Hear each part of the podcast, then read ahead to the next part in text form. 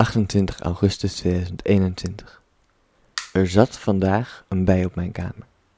Het beestje zweefde vanaf de bloemen voor, de voor het huis mijn kamer in. Nadat ik hen opmerk, zet ik alle ramen op mijn kamer open. De bij weet de uitgang naar buiten niet te vinden. Ik wil iets doen en ik besluit het beestje met een papiertje en een kopje de kamer uit te begeleiden. Ik fluister naar het beestje, probeer ermee te praten. Nee, kom maar hier. Naar, beneden, nog klein stuk, klein stuk. Ga nou in het kopje. Kom op. Het diertje verstaat mij waarschijnlijk niet, maar wij komen tot een overeenkomst. Het kruipt gewillig in het glaasje en laat zich vrijlaten. Met mijn hulp vliegt hij weer naar de bloemen. Ik volg hem met mijn ogen. Het is vrijer dan het eerst was. Ik vraag mij af hoeveel wij als mensen op deze bij lijken. Ik denk na, bijvoorbeeld over de exposities, over de expositieopening waar ik vandaag naartoe ging. Narges Mohammadi, die ik heb mogen assisteren, heeft een gehele expositie gecureerd. Verscheidene kunstenaars van internationaal niveau doen mee. Er wordt een praatje gegeven. Eerst de eigenaar, dan de curator van het Sonsbeek 2024 en dan Narges.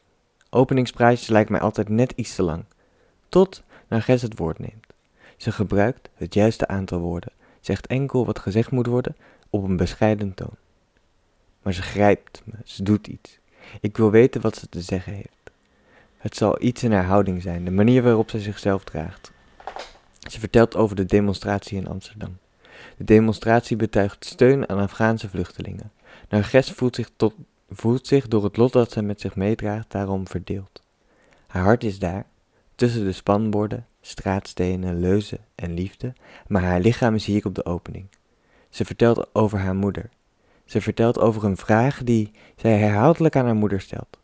Ze vraagt dan: Mam, moet ik geen dokter worden? Of een geleerde? Iemand zijn die levens redt, die iets voor de mensheid doet? Maar ze moet ook altijd denken aan het antwoord wat haar moeder dan altijd geeft. Nou, Ges, er zijn al veel mensen die levens redden. Er moet schoonheid zijn. Er moet iets tegenover alle pijn gesteld worden om het leven draagbaar te maken. En ik herinner mij wat Narges tijdens de korte assistentie eh, die ik bij haar had tegen mij zei. Eh, ik kan enkel kunst doen, de rest dat, dat snap ik niet zo goed. Er is alleen maar kunst voor mij. En er is een lot weggelegd voor sommigen, de weg van de kunst. Narges is één van deze mensen. Het doet mij denken aan een gedicht wat ik ooit las. Ik geloofde dat het van Leonard Cohen was, maar dat weet ik niet zeker. Het gaat, of een stuk gaat, de persoon die verstoten zal worden zal vergaan. En de persoon die vergaan is, zal herrijzen. Wat ik hier zelf nog graag aan toe wil voegen is, de persoon die herrezen is, zal de schoonheid maken. En het lijkt mij dat Narges is herrezen. In haar werk schuilt een tactiele emotie. Elke handeling zichtbaar, elke intentie onverhuld. Het werk is eerlijk. En ik kijk om me heen. De wereld buiten het werk voelt niet eerlijk. De, de verzamelde menigte zit aan afzonderlijke tafels en hebben gesprekken met de mensen die zij kennen. De gesprekken zijn gemoedelijk, opgewekt, gaan over alles en niets. Maar toch ben ik ergens anders met mijn hoofd. Bij de gruwelen der dingen, verborgen voor ons. En het doet mij denken uit een stuk uit de ontdekking van de hemel van Harry Mulisch. In het boek treft het noodlot de hoofdpersonen van het boek. En een van deze hoofdpersonen, Max, reflecteert. En op het bordes haalde Max een keer diep adem. Wat was dit voor nacht? Maar nu trof het hen. Andere nachten trof het andere. Er was nooit één dag of maar één moment waarop zoiets niet aan de gang was voor iemand. Want zolang de mensheid bestond, zonder onderbreking, waarde het onheil rond op de aarde. Als een zwaluw door een muggenscherm, muggenzwerm, met scherpe zwenkingen zijn snavel wijd open. De wereld buiten de werken voelt dus oneerlijk.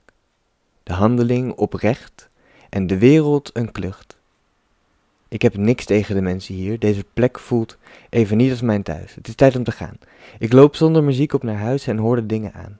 De vele werelden die zich vermengen met elkaar.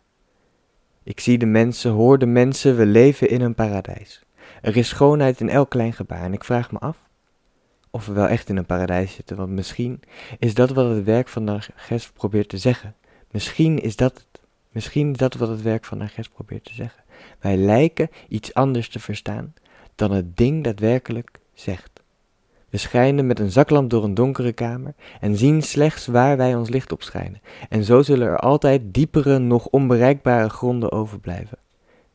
Een pas op de plaats is op zijn plek. Een paleis is slechts een paleis als je haar op die manier durft te zien, door de bril van de schoonheid. De vreemde wereld wordt weer kalm naarmate ik mijn voordeur nader. Alles is rustig, wedergekeerd. En ik denk weer aan de bij op mijn kamer.